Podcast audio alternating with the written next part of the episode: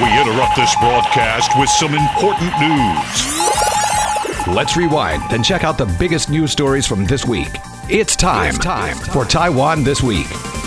Good evening and welcome to this week's edition of Taiwan This Week with me, your host Gavin Phipps. And I'm joined this evening by Donovan Smith in Taichung. Yeah, great to be here. And Sean Su in Tainan. Uh, great to be back. And we'll begin with the Central Epidemic Command Centre lowering its coronavirus alert from level 3 to level 2 on Tuesday of this week. The level 3 alert, of course, had been in place since May the 19th, and the level 2 alert will be in place until August the 9th, That could be extended. Health Minister Chen Shih-chung says that people have to continue wearing face masks at all times outdoors, except while eating or drinking, and practice social distancing. Face masks are also still mandatory in most, if not all, offices. Now, the maximum number of people allowed for indoor and outdoor gatherings has been increased, and officials have said that funerals and wedding banquets can be held, but with crowd limitations. Now, the new Taipei and the Taipei city governments have yet to open up basically on site dining services, and restaurants in those two cities remain only open to takeout services, but that could change sometime this weekend, probably. And of course, border controls also remain in place. Now, while we have seen a drop in the number of domestic cases reported daily to around 20 this week, health officials are already being cited by one local newspaper this morning as saying, well, that could rise next week and the week after by around 15%, because, of course, people are opening up, more people are going around, and there's you know more cases in the community. So there's concern there. But I mean, so Donovan, we're starting Taichung. I mean, obviously we had the level three, and you, now it's the level two. Have you seen things differently when you've been out and about on the streets of Taichung? Well, personally, I haven't seen much, but I've been hearing uh, from people here in Taichung uh, that they've been seeing a lot of restaurants are doing the indoor dining again but what's interesting is that a lot of them, in spite of local government, uh, specifically local government uh, heads referring to going out and making sure that all the places have the amount of distancing, no alcohol should be served, and that partitions should be in place, that really the only thing that appears to be actually enforced is so far in the restaurants is the distancing.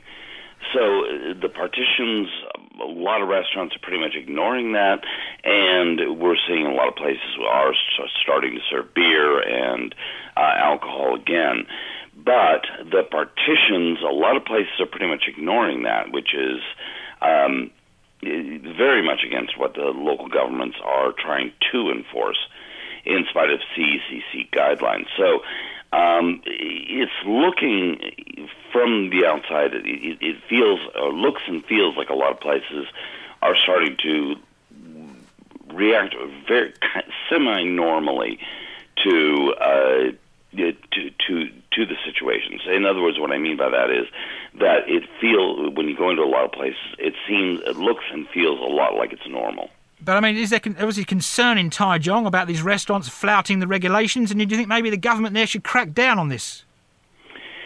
Well, I, I, honestly, the, the the big thing that looks to be uh, flouted is the partitions, those plastic plexiglass partitions. And I, I, to be honest with you, the way air flows, I, I don't think they actually do much good. Um, because the, the the really important thing is is that you that these places actually have airflow and that they have good um, they have good air air conditioning and air what's the word I'm looking for here? Purification maybe. There we go. Yes good air circulation. And the, the those partitions don't actually do much good. So I'm not sure how valuable it would be if local governments would crack down on those partitions and Sean, in Tainan, what have you seen since we went down to level two from level three? Well, uh, you know, the mayors are different, and I guess uh, because you know ultimately it's up to the county uh, governments to enact these laws. And I saw the complete opposite here in Tainan. In fact, I saw quite a few restaurants that still didn't open, and I asked them why. Um, so ever since Tuesday, they lifted when they went back down to level two. I've actually visited subways, places like the Artful Dodger down in Tainan or the Focus Mall uh, down here, and also checked out its food court uh, trying to you know get something a little different than Uber Eats all the time. And what I actually found is that uh, they they all had partitions. Uh, many decided not to open uh, their food and still stick takeout only. Or if they had partitions, they would actually have you sit basically on opposite corners. But the vast majority of Tainan people, it looks like, uh, did not come out. And I go to downtown Tainan all the time because I live relatively close to there. So I checked that uh, and did not see much of that at all. Uh, and actually, for example, I'll use one restaurant. Um, yesterday I was at the Artful Dodger, and I wondered, why do you only have outdoor eating and outdoor you're split so far apart? And they said it's because they haven't had the partitions ready yet, and they didn't want to get fined. So um, other restaurants I saw that they did make uh, partitions, but they used like um, instead of the acrylic that we see all over in Taipei, they used other means like uh, plastic boards to make up. And uh, yeah, they're kind of flimsy, but I think it's supposed to help you like not directly cough on the person next to you uh, with with aerosols, and that person can only sit next to you if they're with you. So I saw couples sitting together with a partition between them, and then they were distanced from other people. And this was the case at, um, you know, malls like Focus. This was at As Light as well. And I thought it quite funny that Tainan was taking it extremely seriously. Um, but last week I had visited Taipei, and uh, even though there wasn't indoor dining, I did notice that uh, people were not keeping their distance as vigilantly as they are here in Tainan. So I guess there's just a cultural difference where in Tainan they were really nervous.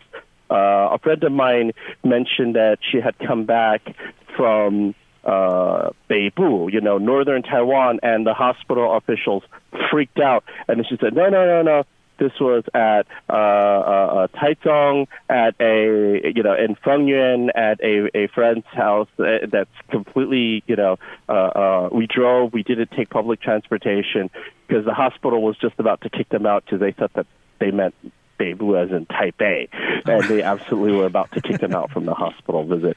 So, now, uh, something that's uh, been been clear here is that we've gotten a lot of reports here in Central Taiwan that a lot of restaurants particularly small restaurants uh, that don't have a lot of indoor space.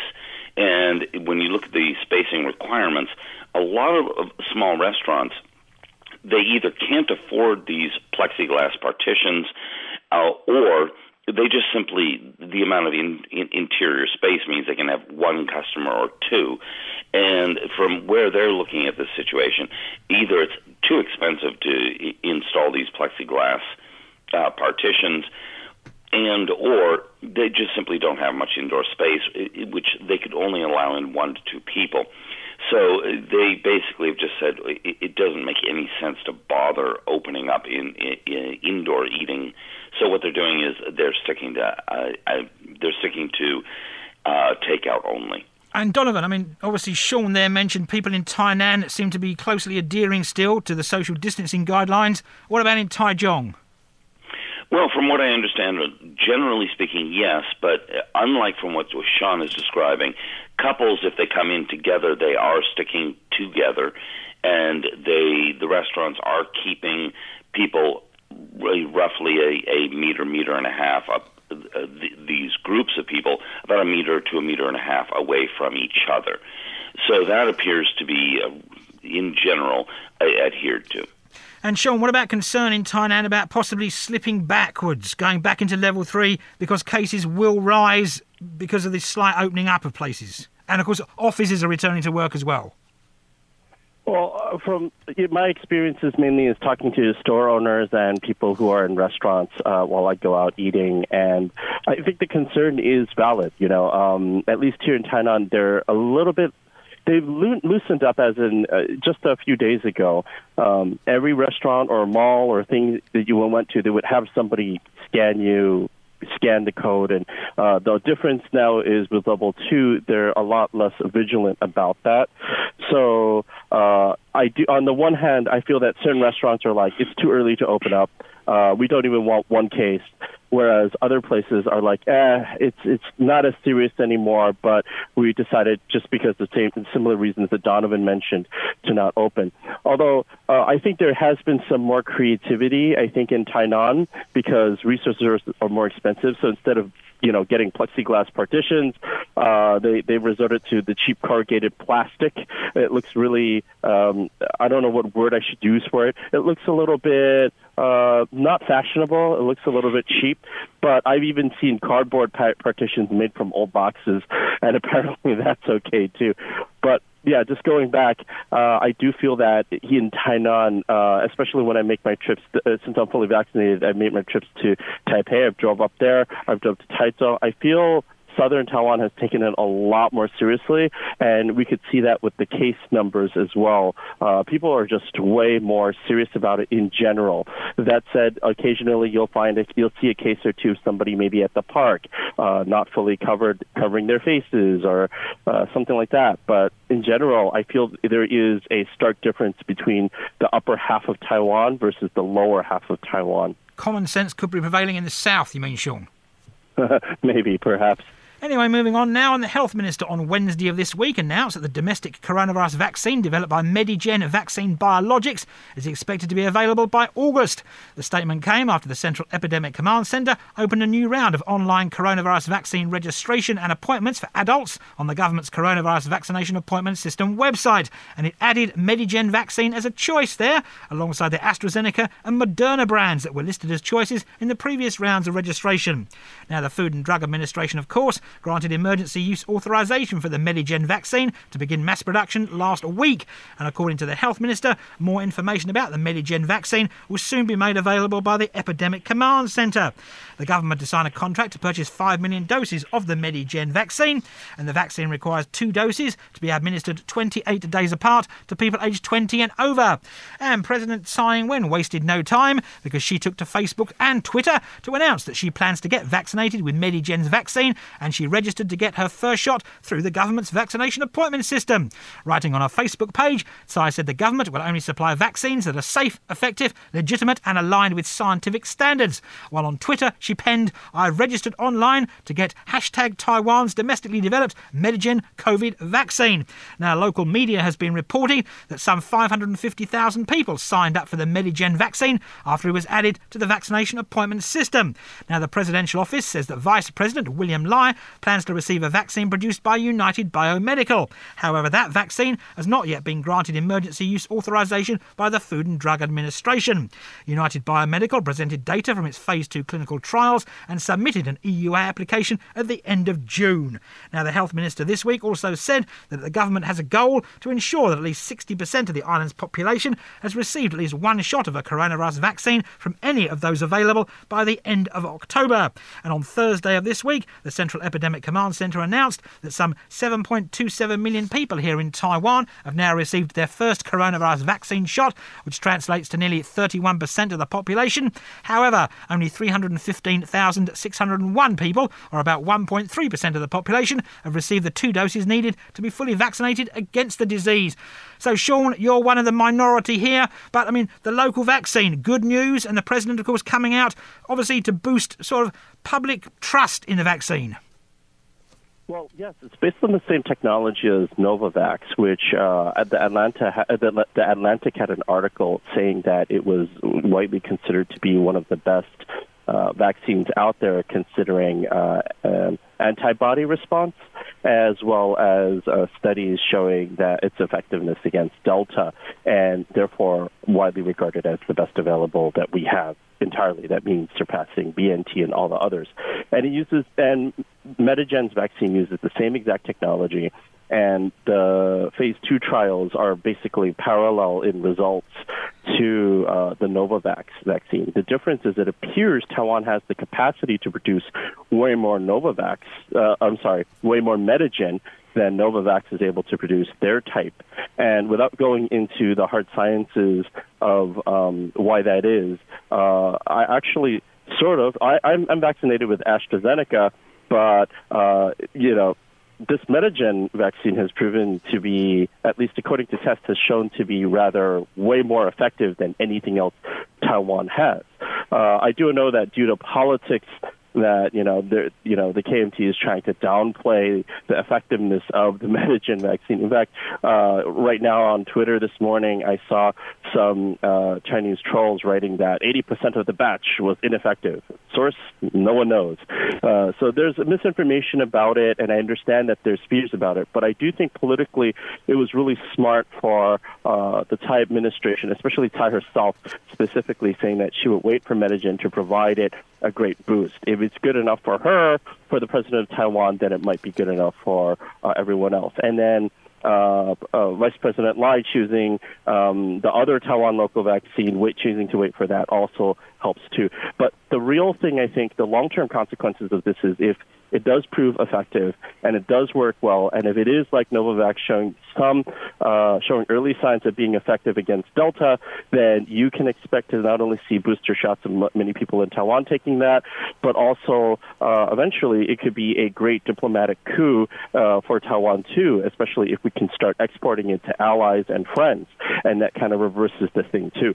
Right, and also just falls a, a great a great in, it also falls perfectly into the fact that Taiwan has recently uh, done a great job against this resurgence of not only alpha but also delta in Taiwan.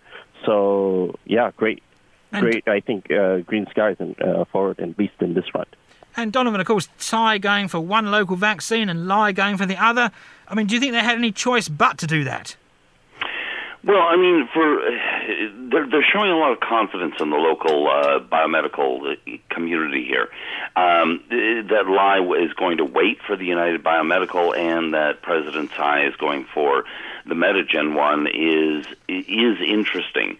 Um, now, if and this is an if. If both of these vaccines turn out to be uh, very successful, as as Sean uh, talked about here, uh, then that's excellent. The problem is, is that both of them are so far trying. Uh, the Medigen one already has its uh, authorization, and it's based on the neutralizing antibodies, which uh, they they say compares well or compares favorably to those generated in AstraZeneca uh, recipients. The problem is, is that the, these vaccines have gone through phase one and phase two trials. They have not gone through phase three. And Taiwan, all, uh, phase one and phase two, all the people who were given these uh, these vaccines, they had no because Taiwan was doing so well against uh, uh, against the coronavirus. Nobody was actually exposed to it. So what they're doing is is they're checking the antibodies that your body produces against potential uh, uh, potential exposure to the coronavirus rather than actual exposure. Now, the um, Medigen ones are about to start phase three trials in Paraguay, where there, there's a good chance that, of course, people will actually be in contact with the actual coronavirus. But the the Medigen uh, vaccine right now is the only one in the world that's actually been approved without any clinical trials showing any actual exposure to the coronavirus itself.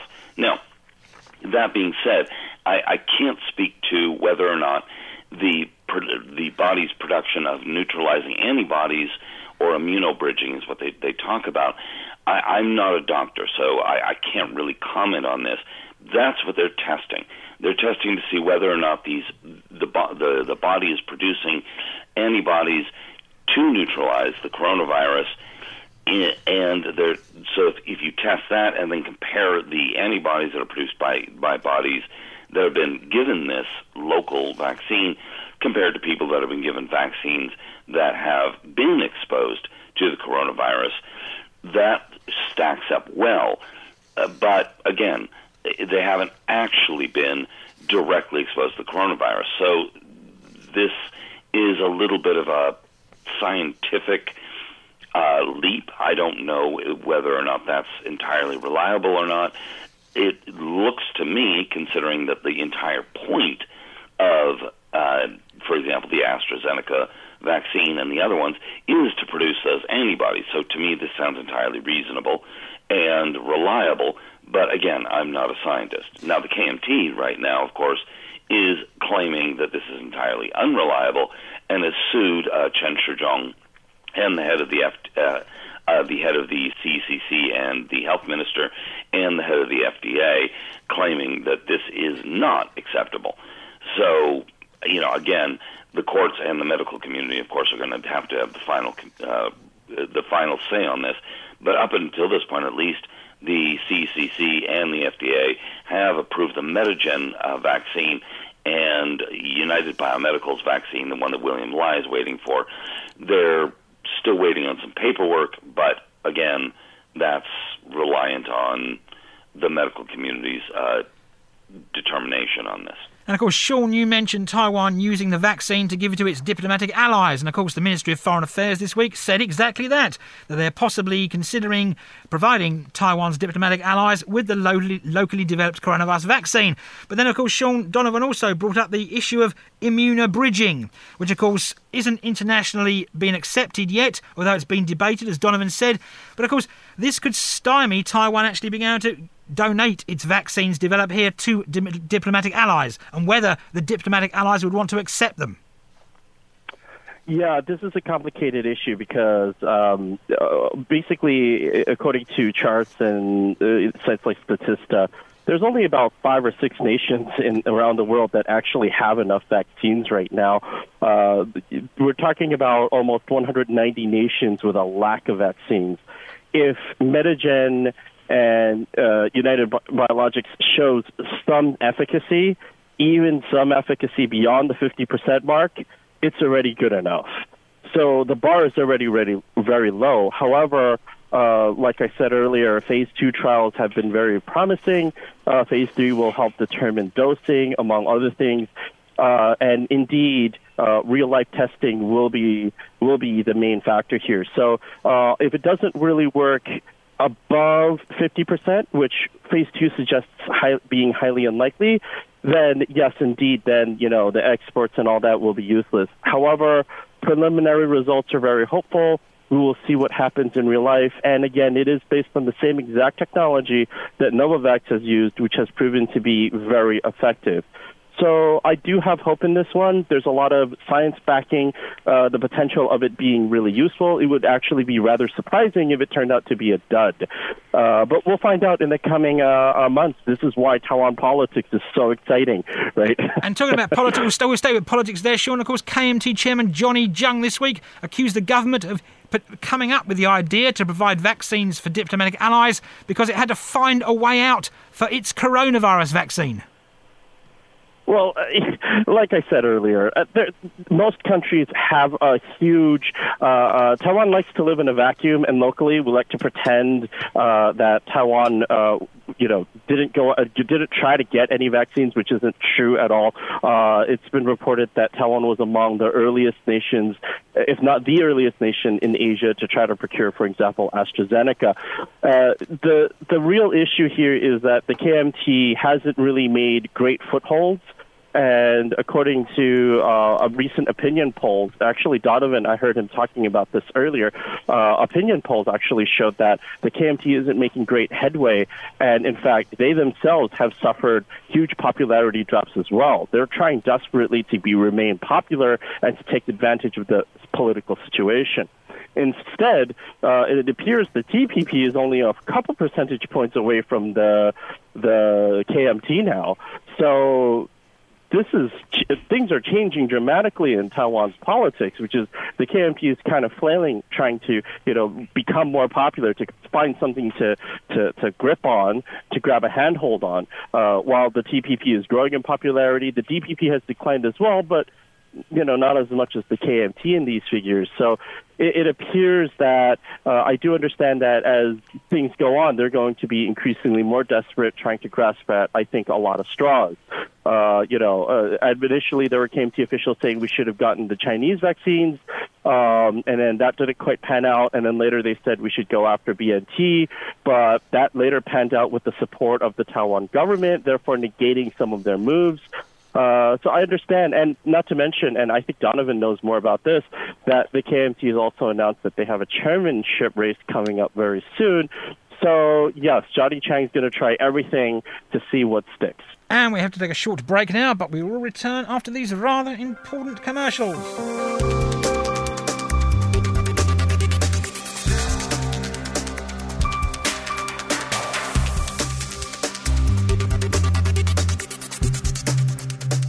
Welcome back to Taiwan this week. Now, staying with talk of vaccine donations of there, the Czech Republic this week announced that it will donate 30,000 coronavirus vaccine jabs to Taiwan. Now, the announcement came after basically Lithuania and Slovakia said they'd also planned to donate several thousand coronavirus vaccines to Taiwan, doses thereof, rather. Now, this has led to sort of, these aren't large amounts. Of course, we've been getting over 1 million from Japan, we've been getting over a million from America, and of course, several hundred other million have arrived from other companies bought directly from the drug companies. And of course, these are in the thousands. And there has been talk this week that maybe Taiwan should thank these countries, Lithuania, Slovakia, and the Czech Republic, for being very nice. But maybe they could, instead of taking them for Taiwan, because the number is so little and Taiwan is not as desperate as other countries, they could work together to donate them to countries that are much more in need. For example, packing them in boxes, putting the flags of the donating countries on said boxes, and sending them to countries in South America or Africa. So, Donovan, do you think they should do this or should they accept these small batches of coronavirus vaccines from the three European countries? I think they should accept them. And it's because, of course, there's a lot of countries that are in need. Taiwan is, is very much in need. Uh, these other countries are very much in need. So I, I'm not negating or su- suggesting these other countries aren't in need. But the fact of the matter is that Taiwan does not have a high, a, a super high vaccination rate. You know, we've just hit uh, about 31 percent, and we've got a long way to go. And there, the thing that, that is very important to remember about these donations from the, these particular countries is that Taiwan stood up and gave them PPE uh, very early on, face masks and other uh, PPE right right from the get go when they were very much in need, and so they are reciprocating in kind. Now, the the amounts that they're sending are relatively small. And if you wanted to ship them here, and considering that, of course, they have to be kept temperature controlled and so on and so forth, and then to turn around and ship them off to a third third country, the logistics, the cost isn't terribly. It, would would actually be counterproductive. And the thing is, there is something I think from the donating countryside. They're, the thanks that they're giving, even though these are relatively small numbers, 10, 20, 30,000, the the fact that people here will take these donations and actually put those donations into their actual bodies builds something of an emotional connection. So Taiwan came out and helped save lives with ventilators and and face masks right from the get go. In those countries, they're sending back again relatively small numbers, and that I don't think that it would be cost effective to re-export them somewhere else that are coming back here, and they're they're actually being taken in physically into people's bodies here. That I think builds helps to build an emotional bond between these these nations. So I, I think that definitely Taiwan should take them, keep them here, and uh, administer them locally. Well, um, you know, considering that these nations tend to be uh, low population nations anyway, and they don't have that much, uh, it's not like they have uh, uh, huge amounts of supply. It, relatively speaking, 30,000 from them is considered pretty much a lot, especially when uh, the, many of these nations have donated similar amounts to uh, local nations nearby that have a far higher serious rate than Taiwan.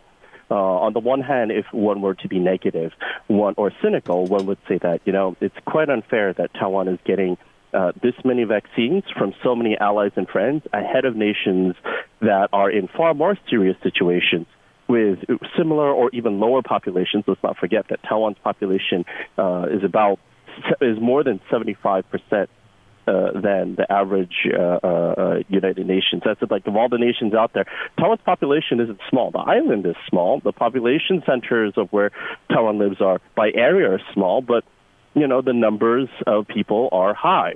So even thirty thousand from you know, uh, from Czechia, the Czech Republic, is actually very, very uh, generous of them to do so. And I think it's a gesture. But, you know, like I said, if we were cynical, you would say that, hey, it's kind of weird that Taiwan's getting 30,000 when other countries can't even get 10,000 or they they barely can get any.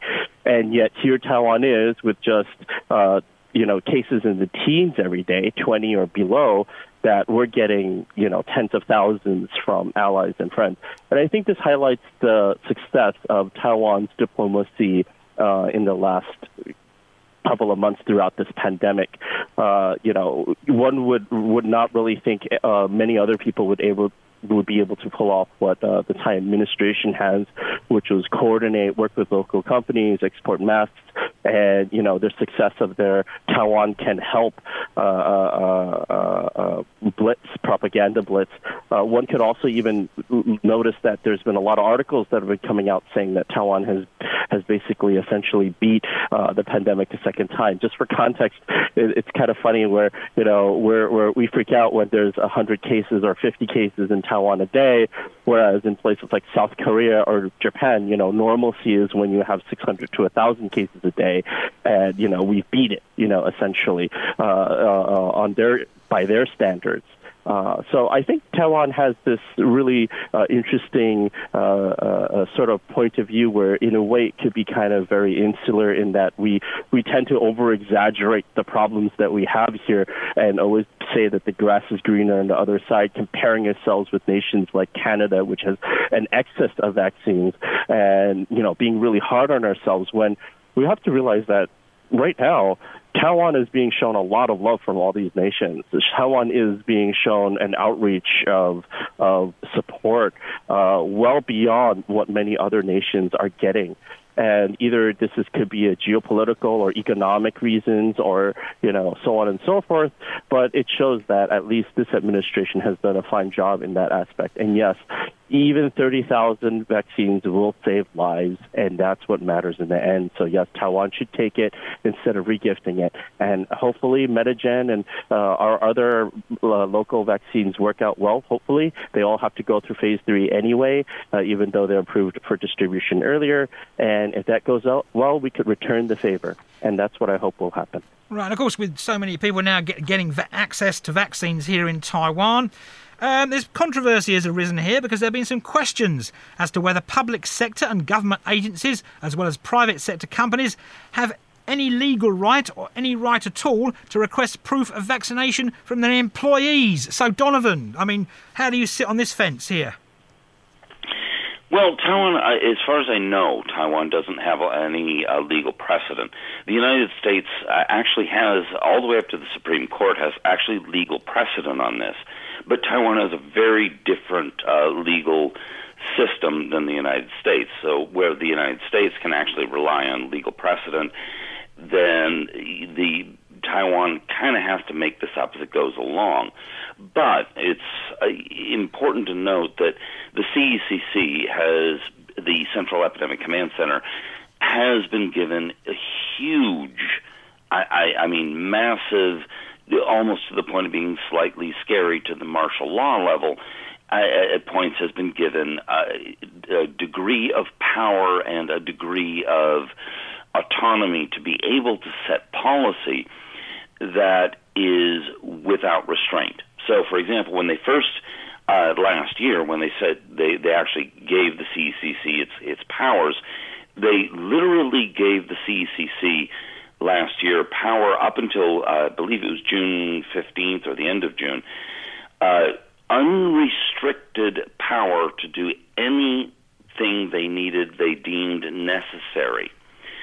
So I believe that uh, now I don't know exactly where it stands legally now because that legal uh, remit ran out. I don't know if it's been renewed or whatever. The but they they actually were given uh, absolute and complete power without oversight at that time. Now, they didn't actually, uh, I don't think that they abused their powers. That's uh, to their credit.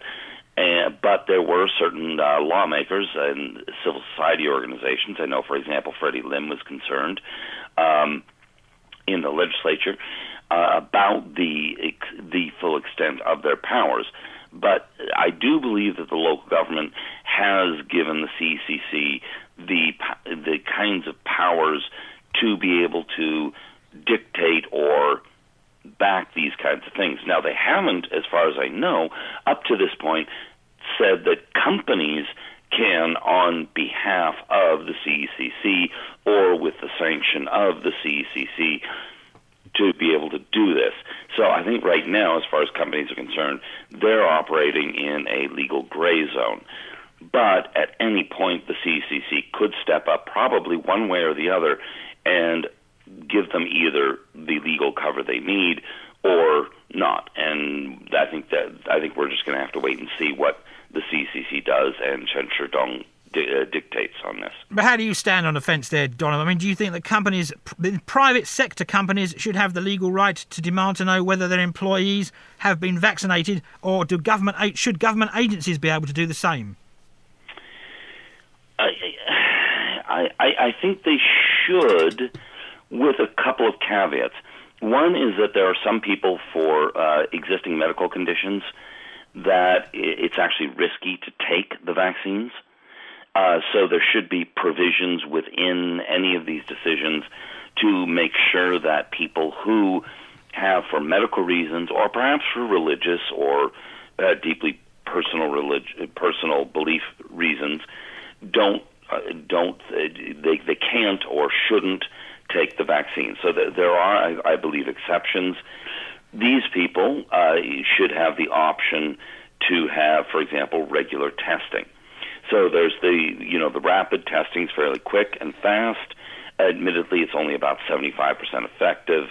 Uh, you know the tests they're not great, but I, I believe that companies should have the right to have uh, the ability to ask these questions, but that people should have the ability to opt out.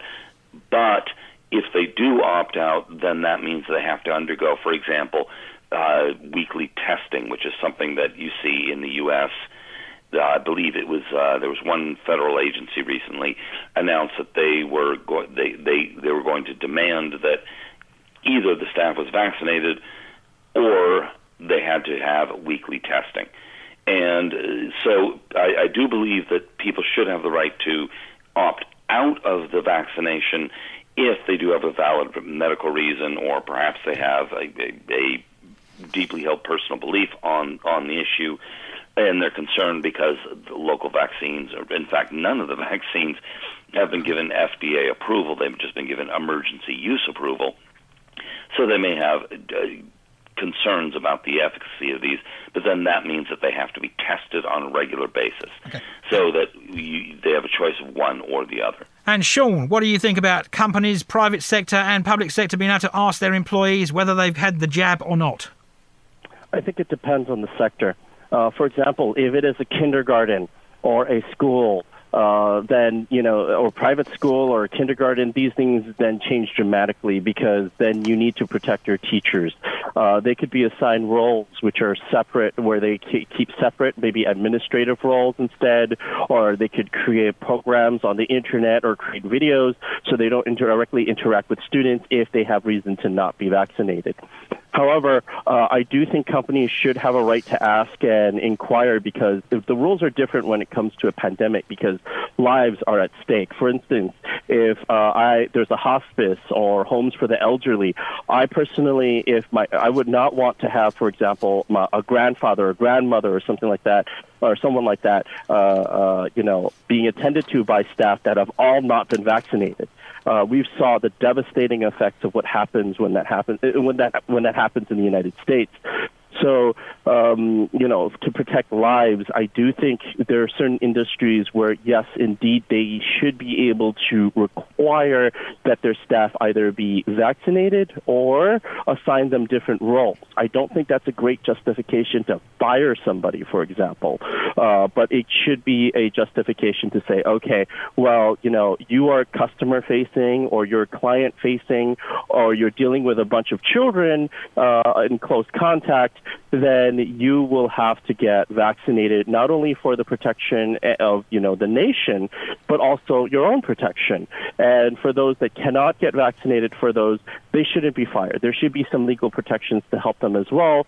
But you know I think the company should be allowed to reassign them to things where you know they don't interact with all these people for their own safety as well, and to also and to also protect everybody else. So, like Donovan said, it is a very complicated issue. Uh, there's no simple yes or no answer. Like everything else, it's going to be a myriad of uh, legal uh, conundrums that we have to think about. Uh, in terms of religion, though, uh, I worry that people might co-opt a lot of religion and just claim that okay, that's why I don't want to take this shot. Uh, what if people start picking and choosing and they say, well, uh, because I'm a Jedi, I cannot take uh, Medigen, but I can take Moderna only, you know? so says the holy lightsaber or something. When it comes to things like that, then, you know, then people that opens up the possibility of people also gaming the system. So there's, there's no easy answers to this, uh, but I do think that I do like that the CEC sometimes steps in logically, uh, but you know sometimes companies don't comply. A good example is with the cases of how uh, several companies have essentially uh, locked in migrant workers to their dorms and then now said okay you're allowed free for 45 minutes a day uh you know but I, don't I don't think there's a great legal basis to do that. And Chen uh, did say that that wasn't very legal, and companies might potentially get prosecuted for that down the line. So I do think that there are limits that what companies should do. I can imagine that there's going to be a company out there taking advantage of this, and you know playing nasty with it as sometimes companies are apt to do apt to do but you know uh, I do hope that uh, you know, if if if the DPP and Chen were smart about this, they would clamp down on it when companies unreasonable, and they would also open up for places where it is reasonable, such as kindergartens and uh, hospices. And that's where we'll leave it here this week on that possibly pending legal conundrum on Taiwan this week. And I've been joined today by Donovan Smith in Taichung. And great to be here. And Sean Su in Tainan. Always back, great to be back again. And thanks for tuning in to this week's edition of Taiwan This Week here on ICRT with me, Gavin Phipps. And don't forget to check out Taiwan This Week podcast on your favourite podcast app, where you can get access to all our previous shows. Tune in again next Friday evening at 9 for another informative look at the top stories of the week with Taiwan This Week. And don't forget to also check out our podcast on our website, icrt.com.tw. Now keep it here for more music and news only on ICRT FM 100.